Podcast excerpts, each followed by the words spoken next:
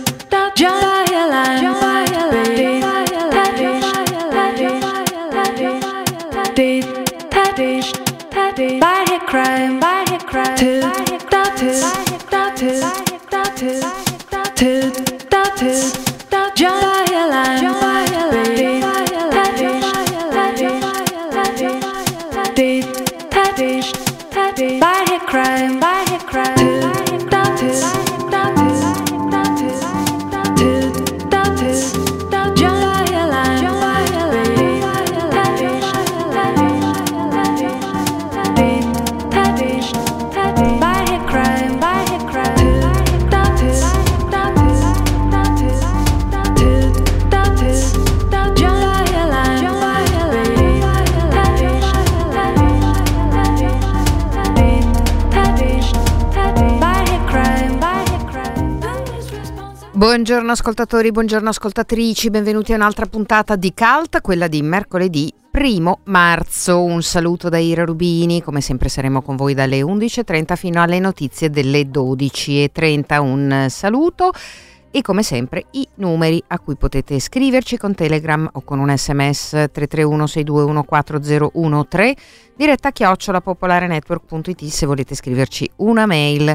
Potete scriverci anche a cult chiocciolaradiopopolare.it oppure se lo preferite sulla nostra pagina Facebook Cult Radio Popolare vi ricordo che ci trovate con gli argomenti di questa puntata sul sito o sulla app di Radio Popolare alla fine mm, di, questa, di questa diretta come del resto anche per tutte le altre puntate, mm, quelle che ci hanno preceduto. Eh, adesso guardiamo il nostro sommario di puntata di quest'oggi e vi dico che con Claudio Agostoni andiamo a Trieste per un esperimento eh, che ho trovato davvero interessante e eh, spero tanto di avere l'occasione di vederlo. Si chiama Un bullo in maschera, qualcuno ehm, avrà immediatamente colto l'assonanza, il gioco di parole sul celebre titolo ehm, del melodramma più eh, tradizionale, ovvero l'opera nel pallone, un collegamento fra calcio e lirica nella eh, stagione eh, lirica e di balletto del Teatro Verdi di Trieste, insomma un luogo storico. Um, vi parliamo poi invece di un altro spettacolo. Ieri ci avevamo provato, non ci siamo riusciti e recuperiamo quest'oggi. Sarà dunque con noi Carmelo Rifici che firma Le relazioni pericolose appena debuttato all'Elfo Puccini. Eh, invece più tardi, neanche tanto, sempre nella prima parte che è appena cominciata, mi raggiungerà Tiziana Ricci per parlarci di neoclassico e romantico alla eh, GAM di Milano, alla Galleria d'Arte Moderna di Milano. Fra poco eh, Barbara Sorrentini, l'intervista mh, mm, a Mirko Locatelli sul suo The Quiet Girl, di cui ci saranno delle proiezioni speciali al Cinema Mexico a partire da domani. Eh, poi vi raccontiamo tutti i dettagli. Prima però il nostro artista, i nostri artisti della settimana i Gorillaz, eh, Possession Island, in questo caso featuring Beck.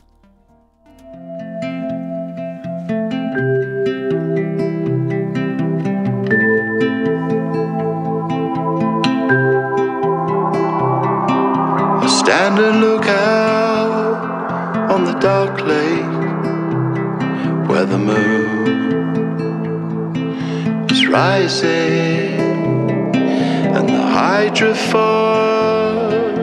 are coming back in from the past in silence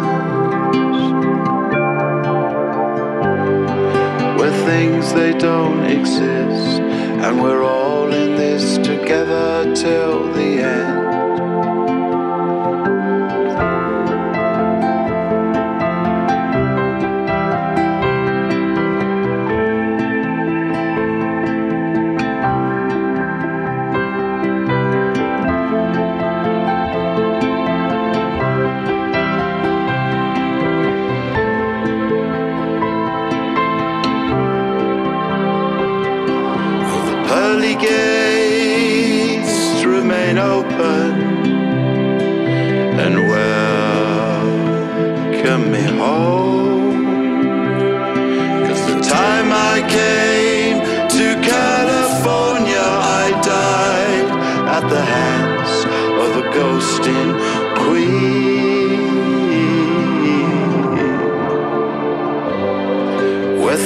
they don't exist, and we're all in this together till the end, till the end.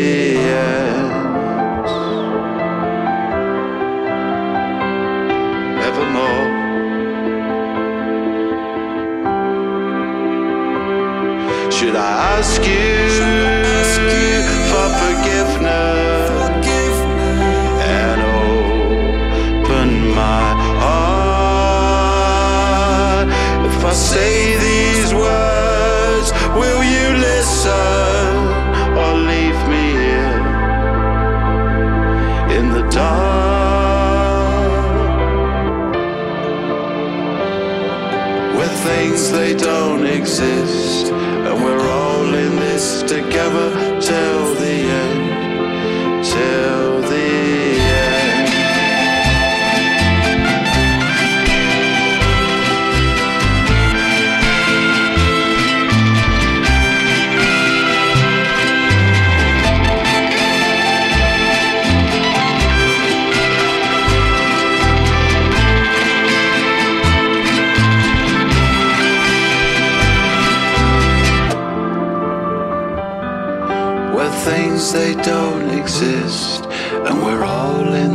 together till the end,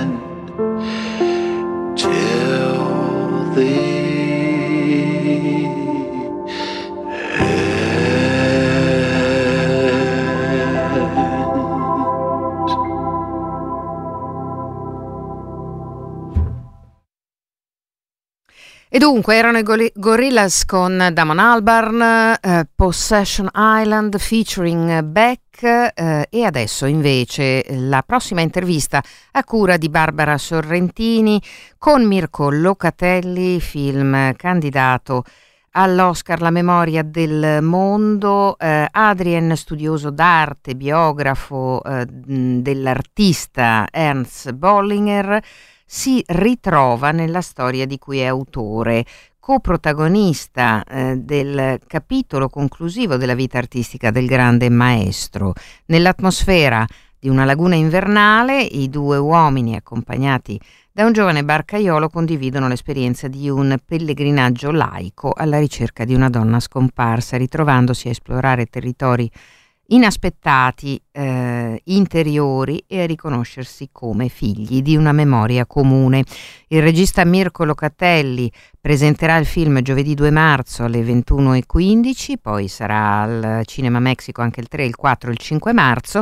Dunque, eh, sentiamo l'intervista a Mirko Locatelli di Barbara Sorrentini. Parliamo della Memoria del Mondo, il nuovo film di Mirko Locatelli che è stato presentato al Torino Film Festival e ora arriva nelle sale. Bentornato Mirko. Grazie. Dunque, un film che affronta diversi temi perché c'è una parte un po' di genere, una ricerca, una sorta di indagine e nello stesso tempo un, il mondo di un artista, un artista e un biografo che per tutto il film ci, in qualche modo ci accompagnano in mezzo a paesaggi particolari.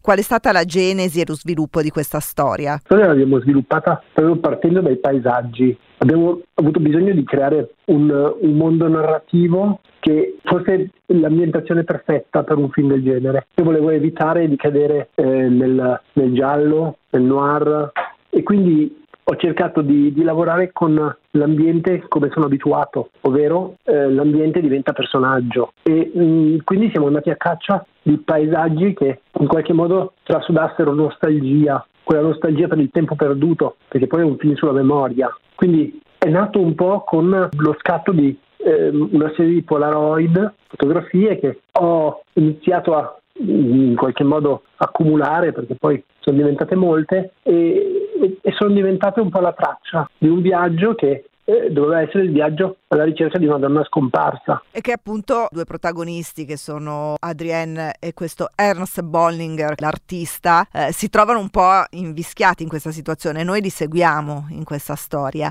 Parlavi dei paesaggi, dove sono questi luoghi? So che hai girato in, in Friuli Venezia Giulia anche con la Film Commission del Friuli. Eh, dove siete stati a girare? Ma abbiamo cercato un sacco di luoghi suggestivi, molto suggestivi, eh, luoghi che c'entrassero con l'acqua. Quindi siamo partiti da Grado, la laguna, e, e, abbiamo trovato l'hotel dove soggiornano Ernest Bollinger e il suo biografo, e che, che era una struttura molto particolare perché una grande palafitta in legno, quindi un hotel che si snoda sulle delle passerelle in legno, tutto un po' consumato però dalla salsedine. Quindi il, il sale, la, l'acqua aveva agito no? già sul, sul luogo e, e quindi me lo restituiva già cinematografico. E da lì poi le barche, anche loro eh, tutte in legno, quindi un po' consumate, fino ad arrivare ad un villaggio ehm, che si trova in provincia di Pordenone, eh, che si chiama Villaggio di Movada, che è un villaggetto che era stato sepolto da una, da una diga, una diga Edison negli anni 50, e che però una volta l'anno, con la secca, eh, riemerge. E quindi lo puoi rivedere eh, lì in piedi, ma con una nostalgia pazzesca. E quindi quello è diventato il villaggio, del, eh, in cui, in cui, eh, il villaggio dell'infanzia di, di Ernest Bollinger, il primo luogo che lui voleva raggiungere appunto per costruire questa sua eh, installazione sulla memoria, quindi partire dal nido familiare e, e così abbiamo costruito un viaggio attraverso questi, questi luoghi, luoghi antichi, luoghi corrosi, eh, fino ad arrivare anche alle grotte di Pradis, che sono delle cavità carsiche del Paleolitico, quindi con tracce di, di presenza eh, umana circa 40.000 anni fa. Eh, insomma, luoghi che trasudavano, avevano un carattere forte e quindi il luogo con un carattere così, con delle ferite, con una memoria, diventa proprio un personaggio. I due protagonisti, anche perché è tutto nelle loro mani, che sono Fabrizio Falco e Maurizio Soldà, il lavoro con loro come si è stabilito? Cioè avete anche lasciato qualcosa di improvvisazione ed è stato tutto costruito prima? No, abbiamo costruito abbastanza, ma abbiamo costruito per, per distruggere. Quindi la prima cosa che hanno imparato è stato galleggiare, perché il film è praticamente quasi sempre su una barca, se non è su una barca è in mezzo al fango e, e, e quindi eh, li ho portati nei luoghi prima di girare. Ci siamo trovati lì, abbiamo lavorato per una settimana e poi abbiamo iniziato re, eh, le, le, riprese. E con loro, ehm, diciamo, ho chiesto loro di essere molto, farsi un po' da parte, o meglio, ehm, lasciare a ehm, diciamo, tutta la, la, la costruzione attoriale che può esserci attorno ad un film diventava per Ernest Bollinger, il vecchio artista, tutta simbolo quasi. Lui parla molto poco, però ha questo corpo, questa faccia con questa grande barba, un cappotto. E, e lui solo muovendosi è il simbolo dell'arte lui. Lui è un uomo che è soltanto un segno, ma che poi piano piano si smonta, diventa debole e viene inghiottito in qualche modo da quella, eh, da quella natura che tanto invece ha raccontato nella sua arte. E Adrienne, Fabrizio Falco, gli ho chiesto di appoggiarsi sulla, sulla voce fuori campo quasi, no? perché essendo un biografo abbiamo una voce fuori campo che ci guida. Ecco, e, e di non toccare quasi nulla sul set, per poi arrivare a dover toccare le cose. Quindi è un, una sorta di viaggio al contrario, no? eh, da un ambiente borghese, quello dei musei, dell'arte, quello eh, della della letteratura che, che, poi pian piano precipita in un ambiente più ancestrale, primordiale, quindi gli attori hanno dovuto fare questo, questo viaggio. Mirko Locatelli, grazie, il film è La memoria del mondo al cinema, ciao, grazie. Grazie.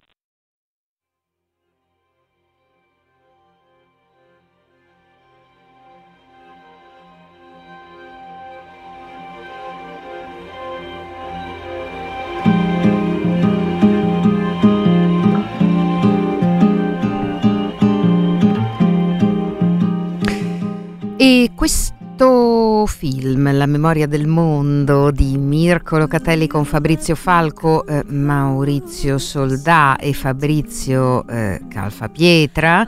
Sarà eh, dal 2 di marzo proiettato al um, Cinema Mexico di Milano, il 2 marzo alla proiezione delle 21 e 15 ci sarà proprio il regista Mirko Locatelli che avete appena sentito al microfono di Barbara Sorrentini con Giulio San Giorgio di Film TV a dialogare con lui. Il film resta al Messico di Milano fino a domenica 5 marzo e al Messico proprio in quei giorni, naturalmente in altri orari, c'è anche la possibilità, come accennavo, di ehm, vedere il film candidato all'Oscar come miglior film internazionale The Quiet Girl di Colm by Reed. Ehm, fra poco invece parliamo di una nuova mostra alla GAM. Music so slow, your skin on my skin.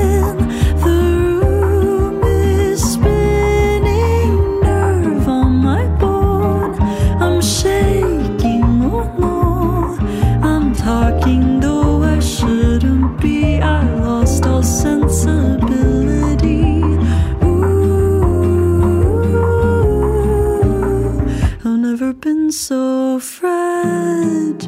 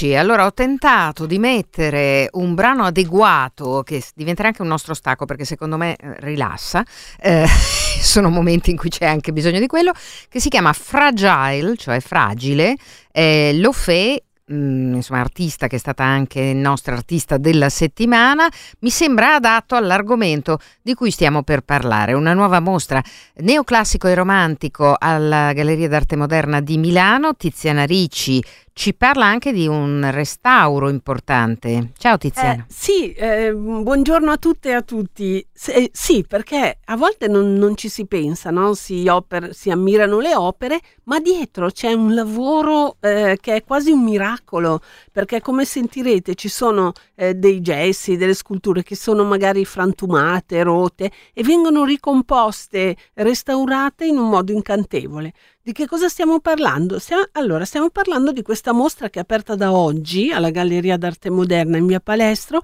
Pompeo Marchesi, eh, classe 1783.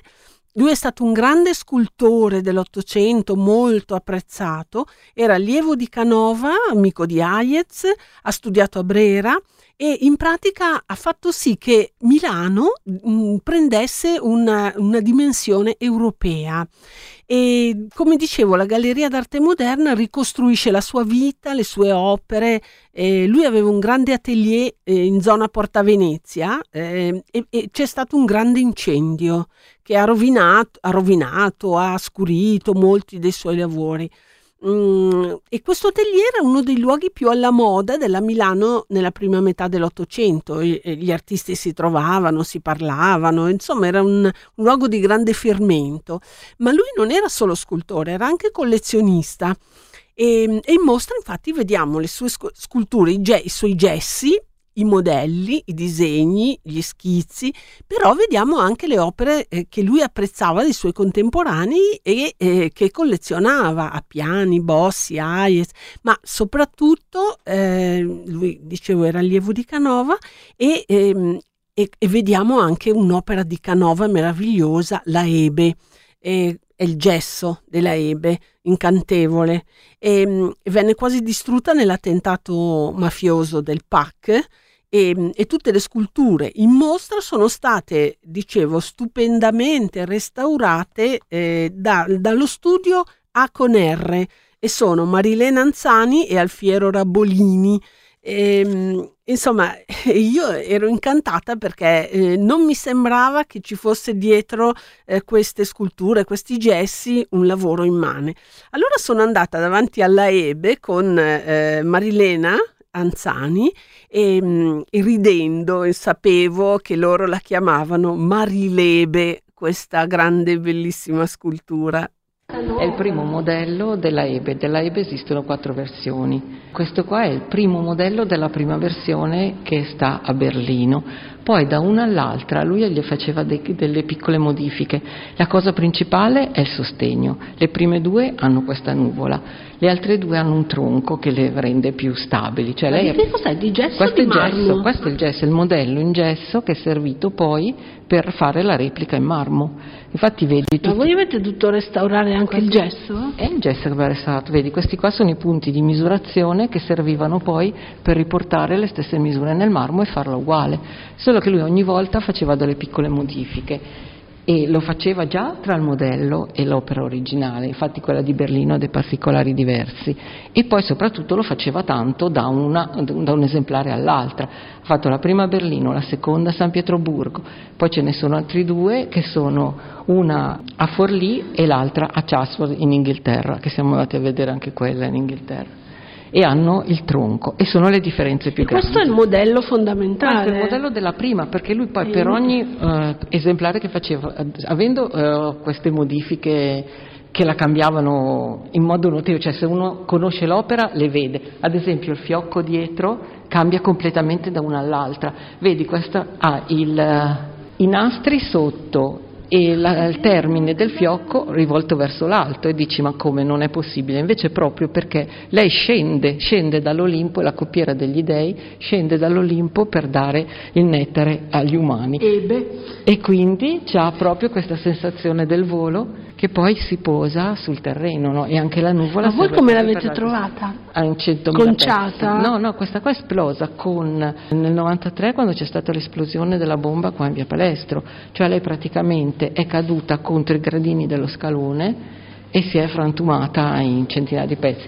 La parte qua del blocco delle gambe era più integra, la parte sopra, la faccia era completamente disfatta, infatti se vedi c'è una grossa integrazione. E con tanta pazienza, esperienza e capacità, amore per il lavoro e tutto quello che ma ci vuole. Ma avevate un disegno? Come... No, vabbè, ma si sapeva com'era.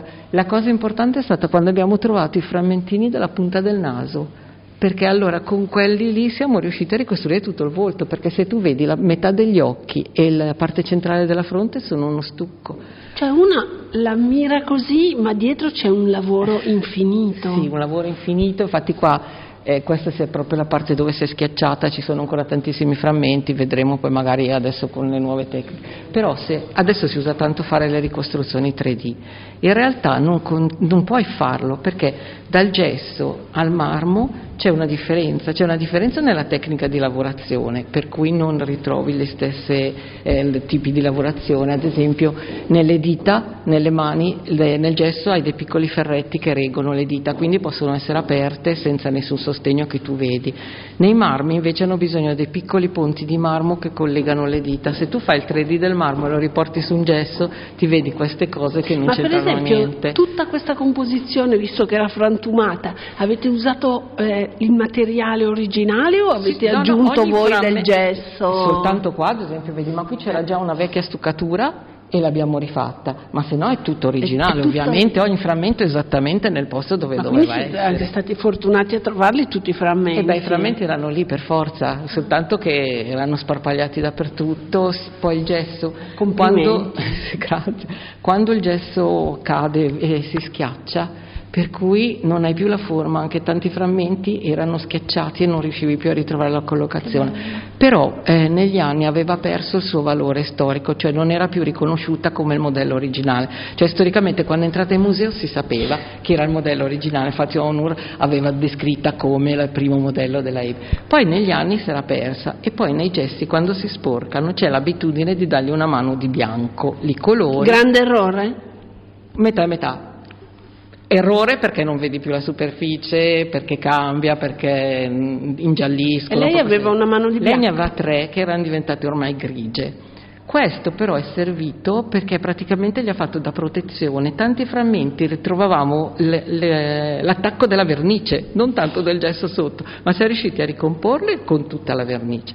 A quel punto lì vedendo i frammenti, vedendo anche la parte interna del gesso, si è visto che era il modello originale e non era questa copia c'è questo calco che si era riportato negli anni. Anche queste macchie più scure non sono sporco, ma sono delle alterazioni dei protettivi o delle colorazioni che venivano messe. E voi le avete lasciate? Noi le abbiamo lasciate, negli altri musei le hanno tolte tutte, poi nelle, quando vedi i convegni dici... Perché ah, le avete lasciate? Perché secondo noi sono un dato storico importante, bisogna fare tutta una serie di analisi, capire che cosa sono, poi al limite si alleggeriscono un po' se danno fastidio ma sicuramente non, non, era bianco questo gesso. E poi negli incarnati abbiamo trovato nel, già nell'impasto dell'ossido di ferro che gli dava un pochino di colorazione rosa e una patinatura leggerissima di una cera rosata. Per cui è bellissimo, poi ovviamente quando è così con le Ma è meravigliosa. Sì. Sì, è, è, una cosa bellissima, è molto bello anche proprio. Canova vi sarà estremamente grato per averla ricostruita Più così bene. sarà arrabbiato Vabbè, no, la cosa bella è che voi fate una sorta di restauro conservativo in qualche modo, non stravolgete, No, assolutamente, tutto non quello che fate il belletto No, alle opere. no, tutto quello che serve per conservarle, cioè noi arrivano in questo momento storico della loro storia conservativa abbastanza disastrate e noi cerchiamo di ridargli tutta quella funzionalità estetica, strutturale, tutto che gli permetta di continuare Però rispettando per esempio la patina, Certo, eh, i segni del tempo, eccetera. Certo, perché non, non è uscita dallo studio adesso, ha avuto cen- più di cento anni di storia e Si deve vedere. si deve vedere. Come le togliendo- rughe di Anna Magnani. Esatto, togliendo tutti gli elementi di degrado che invece sono dannosi per l'opera, però la storia dell'opera deve rimanere. E poi è bello, se io ti racconto che c'è stato l'incendio e lo ritrovo nelle opere, è interessante, è un dato che non viene perso e, si- e la cosa bella, un altro appunto che noi conosciamo Pompeo Marchesi come uno scultore molto raffinato, molto, cioè con il, attento nei dettagli e poi guarda i bozzetti e secondo me sono meravigliosi perché sono degli schizzi. Allora, se volete vedere una bella mostra, andate alla GAM. In questo periodo, da oggi, è aperta questa mostra di cui abbiamo parlato con eh, i restauratori, una dei, dei restauratori, Marilena Anzani, con Alfiero Rabolini. Hanno questo studio a Conerre, eh, veramente fanno dei miracoli, secondo me. Ed è importante capire il lavoro che c'è dietro queste cose mm, incantevoli. Poi c'è un bel catalogo dove mm, Marilena, tra l'altro, ha, ha dato un, un contributo scritto e ha fatto le fotografie, perché lei è anche una brava fotografa, alle opere d'arte. E, mm, Ira, prima di lasciarti volevo dare una segnalazione. Sai che siamo, ci avviciniamo all'8 marzo e dintorni, no? Quindi l'attenzione per le donne aumenta e allora cosa succede? Che il 3 marzo, prendete nota perché è un appuntamento interessante, alle ore 21 all'auditorium della Biblioteca Comunale di Bussero eh, continua l'edizione del marzo al femminile, continua o, o parte, non lo so, è promossa dal Circolo Familiare Angelo Barzago e Paolo eh, Belef, ehm, che è un, un docente di storia dell'arte, mh, parlerà nell'ambito di donne artiste dal 500 al 900, pensate, di Properzia De Rossi, Lavinia Fontana, Sofonisba Anguissola del 500, l'Artemisia Gentileschi del 600, Rosalba Carriera eh, per quanto riguarda il 700, Bert Morisot e Mary Cassà per l'800, fino a Frida Kahlo, Sonia Delaunay mh, per il 900, eccetera. Non ve le ho neanche elencate tutte, comunque parla delle artiste donne. Ripeto, 3 marzo, ore 21, auditorium della Biblioteca Comunale di Bussero, eh, marzo al femminile e si entra liberamente, quindi non bisogna né prenotare né niente. Benissimo, allora grazie Tiziana Ricci. Ciao a risentirci, tutte, a risentirci. Noi adesso abbiamo un po' di pubblicità e ritorniamo subito dopo con la seconda parte di Cult.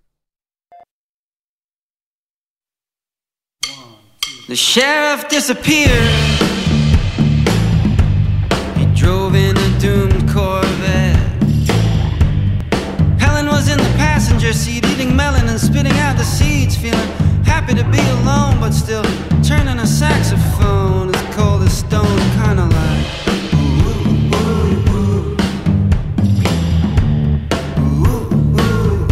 She said, This is what the apocalypse will look like.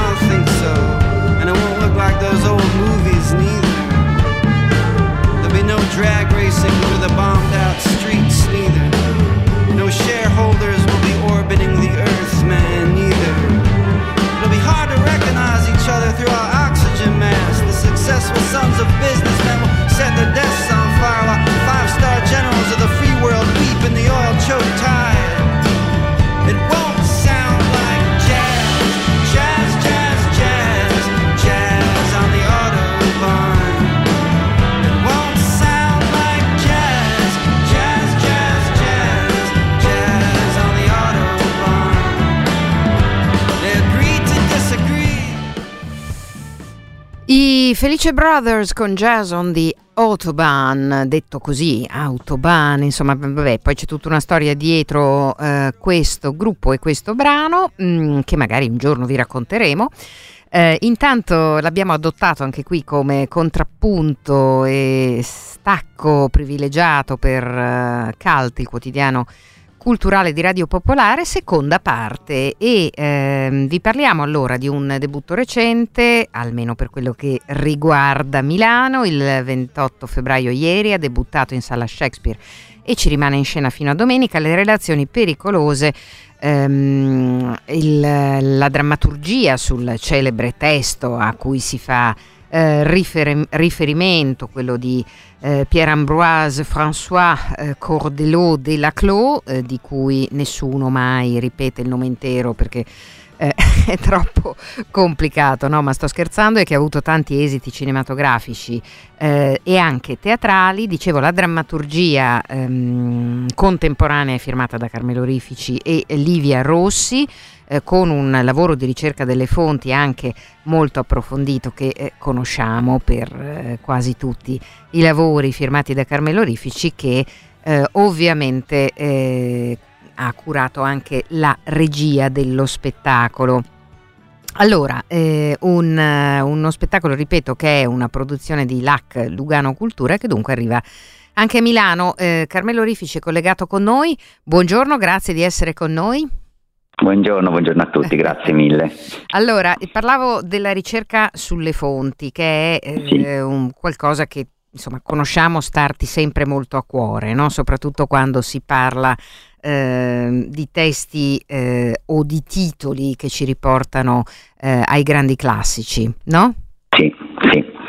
Ehm, io mh, come sempre utilizzo un testo come campo di indagine, quindi ehm, soprattutto quando cerco mh, di, dire, di utilizzare un testo che poi in qualche modo so essere nella memoria del pubblico, no? come le relazioni pericolose, come è stato in passato Ifigenia, il Macbeth, sono, eh, magari uno non conosce la trama ma in qualche modo ha in- incontrato per vie traverse ehm, un testo come, come le relazioni pericolose, appunto attraverso il cinema o attraverso appunto attra- anche attraverso certe, certe versioni teatrali che sono state fatte in passato. Però eh, le relazioni pericolose in sé, eh, il, il trattato, appunto il romanzo epistolare che aveva scritto Laclos, era per me insufficiente, ehm, anche perché io c'ero ritornato, eh, ormai stiamo parlando più di un anno fa, e ti dico anche quando sono ritornato a, un- a- a quel trattato solo dopo ehm, l'uscita dell'America dalla guerra in Afghanistan e eh, ricordando e rileggendo un testo che René Girard aveva di- dedicato al generale prussiano Karl von Clausewitz sul Trattato della guerra. Eh, quel trattato era per me e soprattutto il- la, la- la- ricerca che ne ha fatto Girard eh, su quel trattato era molto interessante perché lo statista militare, un statista estremamente lucido, eh, sosteneva che nella cultura occidentale, fin dall'inizio della nascita dell'Occidente, la guerra era stata assunto come un dato costitutivo e fondante non soltanto del pensare dell'Occidente, ma anche proprio dell'essere occidentale, eh, rifacendosi anche a un frammento che Eraclito, ehm, sembra sia il frammento B53, dove Eraclito dice che la guerra, polemos, è non soltanto parla di tutte le cose, ma eh, ehm, di, disvela, no? Uomini e dei. Eh, e questa cosa era molto interessante. Proprio lì io sono ritornato al testo di Laclos, no? lo ricordavo per la sua lucidità, ma ne ero un po', come dire, eh, e mi era un po' inquinata la memoria da versioni molto settecentesche, molto mondane, molto salottiere che non mi interessavano. Invece riprendendolo, de- proprio mi sono reso conto quanto questo testo fosse invece una, perché ricordiamoci che Laclos era anche lui un generale, era un militare, era un vero e proprio trattato eh, quasi machiavellico sulla capacità degli esseri umani di intessere relazioni eh, conflittuali ehm, quasi in maniera, come dire, ossessiva, come se il rapporto eh, tra dei, come dire, in, que- in questo caso tra i personaggi che sono nel romanzo epistolare, tra, tra il, mar- il marchesa di Merteuil e il visconte di, Mer- di, di Palmont, eh, ci fosse non soltanto un, come dire, una relazione erotica fra loro due, ma proprio eh, l'idea quella di, di questo trattato è quella di eh, mostrare attraverso un, dire, una relazione che sembra all'inizio una una specie di vendetta erotica, invece un- pro- pro- trattare qual è il pensiero costitutivo dell'Occidente rispetto all'essere fondante, l'essere guerriero. Ecco, questo mi era interessato moltissimo, poi appunto c'erano degli aspetti politici contingenti, l'uscita dell'Afghanistan, appunto dell'America dall'Afghanistan, eh, le strategie militari dell'Occidente rispetto a- a- a- alla, alla nostra contingenza. Non- poi non- così in maniera molto sorprendente lo spettacolo ha debuttato il giorno dopo Mm. eh, l'entrata de- della Russia in guerra con l'Ucraina, quindi mi è sembrato come dire, per me urgente, no? Eh, non era voluto, chiaramente non, non, non potevamo immaginarlo, però non era voluto, ma eh, il- lo spettacolo, nonostante tratti appunto poi le vicende amorose, erotiche di questi personaggi, mh, parla in una maniera piuttosto profonda e a quel punto avevo bisogno di più, di più autori per poterlo fare, come sempre faccio io. Insomma. Certo, mm, tra l'altro appunto i riferimenti sono tanti, la struttura rimane una struttura epistolare come Sì, il sì. romanzo originale, ma ci sono riferimenti, se non sbaglio, appunto ad Artaud, a Pasolini, a Simone Weil, a Nietzsche. Sì, perché abbiamo deciso che ogni personaggio, più che portare appunto in scena, c'è la bellissima lettera della Merteuil dove dice Mm. è impossibile che un testo teatrale possa ehm, contemplare la vastità dei pensieri che, si, che, stanno all'interno di un uomo. È, una, è una paro- un testo teatrale, una parodia inutile della complessità e della potenza dell'essere umano. Mm-hmm. E questo veramente molto interessante, no? quindi a quel punto noi siamo andati a, abbiamo cercato di togliere, io, io, insieme a Lidia Rossi, la psicologia di questi personaggi, abbiamo fatto diventare dei paradigmi e quindi in quanto paradigmi potevano assumere e essere portatori di parole uh, uh, ognuno di loro potesse portare in scena anche eh, qualcosa di, dire, di, più filosofico, Turvel che porta in scena il pensiero di Simone Weil, così come uh, il, il, Visconte di Valmont che porta soprattutto il pensiero di Artaud e di Nietzsche, insomma ognuno di loro è portatore di un paradigma. Uh, quello che poi abbiamo cercato di fare sulla scena anche in una maniera piuttosto così anche performativa, perché lo spettacolo appunto sì. È, è, è, fatto d- dalle lettere, cioè loro non si incontrano mai, tutto è fatto per interposta persona, cioè tutto quello che loro si dicono e il male che si fanno lo fanno attraverso le parole scritte sulle lettere, come se fossero proprio dei coltelli, no? cioè sì. quelle parole.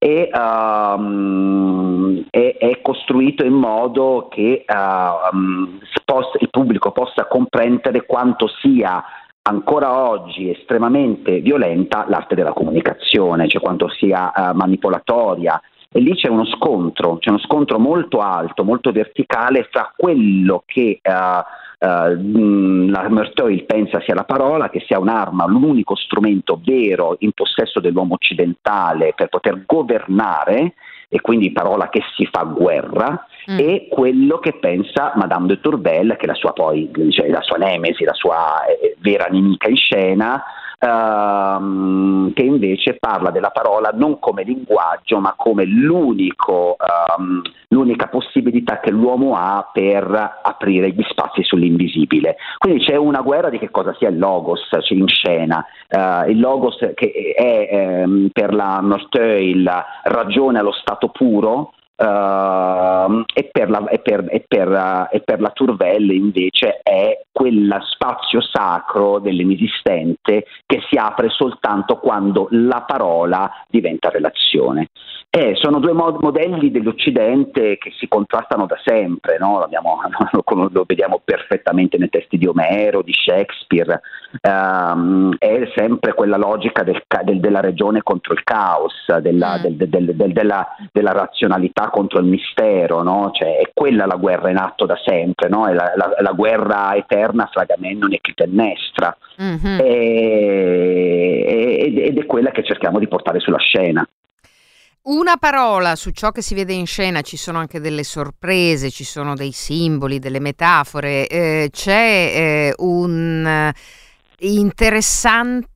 ehm, una serie di interessanti riferimenti trasversali al contemporaneo e invece all'epoca del romanzo, no?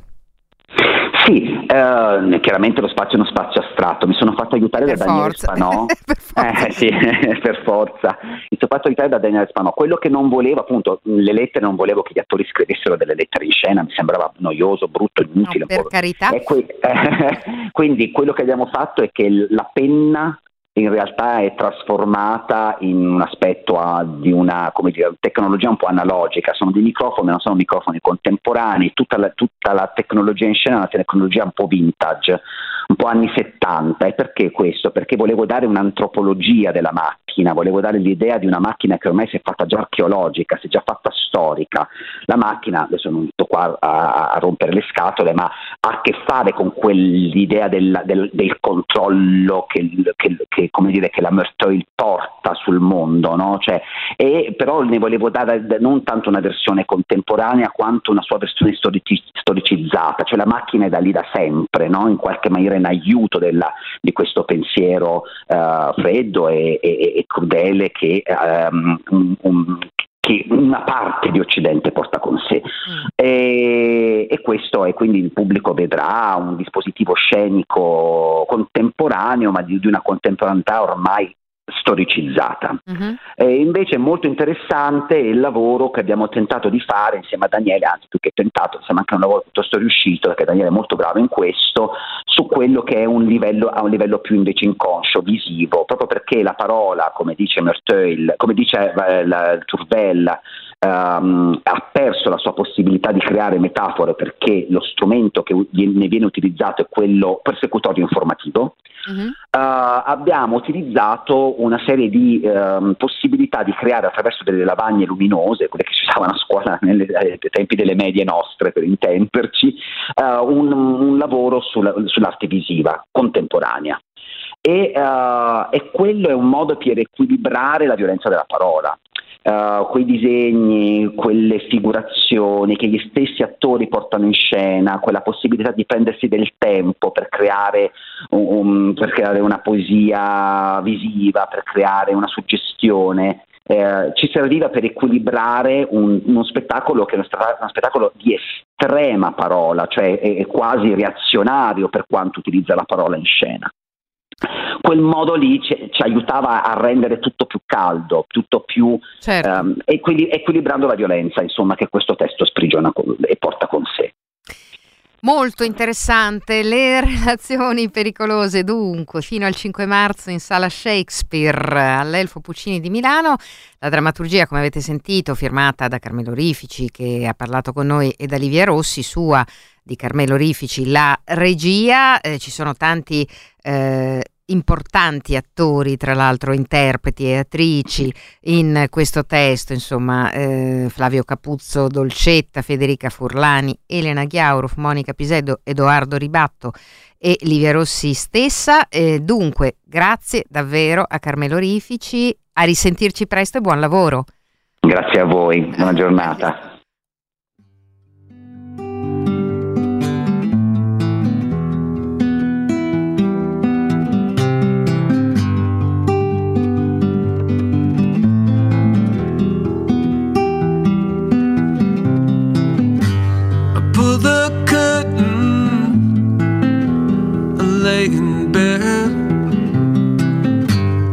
15 movies of you playing in my head. Chasing the moonlight, watching the ocean